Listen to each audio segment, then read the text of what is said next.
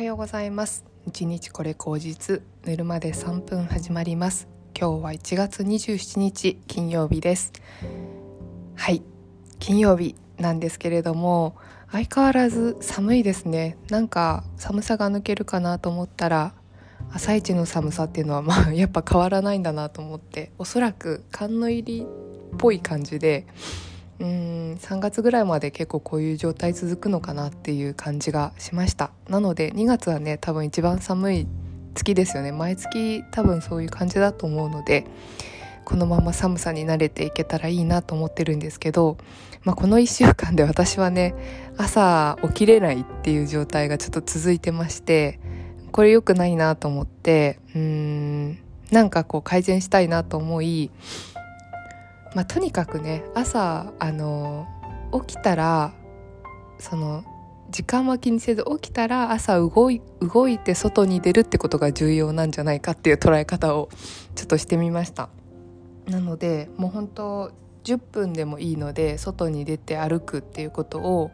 やったんですね。でさっきあのセブンイレブンにあのコーヒーをホットコーヒー100円のコーヒーを買いに行ってで、まあ、それだけの往復でまあでも隣の駅まで行ったのでそうですね。まあ意外に2 3 0分はかかったのかなと思うんですけども、まあ、その2 3 0分でもすごいリフレッシュして、まあ、その中で本当にいろんなこと考えてですね あのちょっとあの自分が整理できたんですよ。こうスイッチを押せたというか切り替えることができたのでまあ本当目的なくても朝のコーヒー1杯だけとかででもいいなってすごい思っててあのスタバとか行っちゃうとねあのそこにいたくなっちゃうんであのセブンイレブンのコーヒーぐらいが一番いいかなと思うんですけどもなんかそういう感じでちょっと朝一回外に出てスイッチ入れて家に戻ってくると仕事モードっていうかこう切り替えができるなっていうことがすごくよく分かったので良かったなっていうふうに思います。でですね最近なんか私なんか朝勉強とか検索してるつもりはないんですけどなんか YouTube にすごい出てくるんですよその勉強してうんと簿記の資格を目指してるとか公認会計士目指してるとかなんかそういう人の動画が出てくるようになって それをちょっとチラチラね昨日見てたらやっぱ大体29歳ぐらいの男の子が多いのかな。なんかやっぱ30代を前にそういうことを目指すっていうのはあるのかなと思うんですけどなんかそういうのであの毎朝もう早い人は朝3時から起きて、えーと、トレーニング行って勉強して、うん、みたいな ことやっててすごすぎると思ったんですけどさすがにちょっと私朝3時とか絶対無理なんですけどあの見習いたいなって思うところがいくつかありまして本当に勉強ずっとしててですねそれをいついつまでっていうふうにあのストイックに追い込んでやってですねあのまあ、多分なんかその YouTube で配信することによって自分のモチベーションが上がってやらなきゃっていうなんかこう成果を YouTube で報告するみたいな気持ちなんですかね。なんかそういう感じでやられてる方が何人かいてあのすごくあの刺激をもらうなと思いました。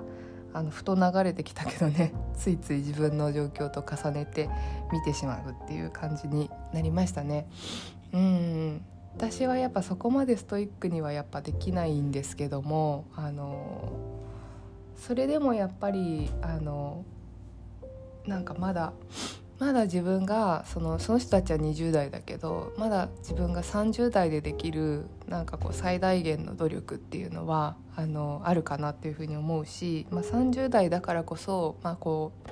う野村監督の言葉じゃないけど努力の方向性を間違えなければ伸びしろまだあるっていうことがあるのかなというふうに思ってましてで最近まだねあのワールドカップ見たからか YouTube であの中村健吾さんの動画がすごい出てくるんですよ。で中村健吾さんってもう川崎フロンターレにあのずっといたあの入団初めて入団した時から引退までずっといた人でですごいあの教えるのが多分上手で、まあ、その川崎といえば中村健吾さんぐらいあのすごい方なんですけど、まあ、やっぱそれだけ長くいるといろんな後輩を育てるっていうことになってくると思うんですけどもその健吾さんが、まあ、32歳の時にあの風間監督っていうその方に会って。まあ、32歳でまだまだ伸びしろがあるっていうことを教えてもらったっていう話をちょっと昨日見てですね。うんとまだやれるよっていう風に。その時本人はすごい自分もうできてるっていう自負があったしもう大体これ以上伸びないだろうなって思ってたと。スポーツ選手ってやっぱそういうのあるじゃないですか。30代に入ると結構もううんもうそろそろこう終わりが見えてくるというか終わりに向かっていくっていう感じがするけどでも32歳でその監督に出会ってうんまだ伸びしろがあるっていう言葉をかけられてなんかすごく燃えたっていうふうに言ってたんですよね。でしかもそれが具体的に何何を伸ばせられるかっていうことを教えてくれたっていうことでまあなんかそのやっぱ努力の方向性みたいなのが、まあ、ちょっと見えたという風になって、まあ、なんかそれはすごい私結構響いてうんまあね健吾選手は32歳だけど私は35歳でうんまだ伸びしろがあるとかうんまあこう努力の方向性さえ、ま、間違わなければうん伸びるっていうことがあるよなってすごく思ってですね。うんで多分それは今の私にとってはあの簿記だったりあの語学学習だったり、まあ、そういうことだったりすると思うんですよね。でやっぱりなんかその何か一つのことっていうふうにはまだ私は慣れてないんですけども、まあ、なんかその絶対その業界における鉄板の何て言うんですかね持っておいた方がいいものとかもあると思っていてあの簿記って結構そういうジャンルなんですね。社会人になったら簿記の知識持ってるって結構切り札であのやっぱりその例えば個人事業主でもあの会社を立ち上げる人でも会計の知識っていうのは一番何て言うんですかね根底にある大事なもの共通言語なので会計の知識はまあ、その会社に勤めていようと個人事業主だろうとすごく大事な言語だっていうことに私は30代の時のその時の会社の社長さんに教わったんですよ。で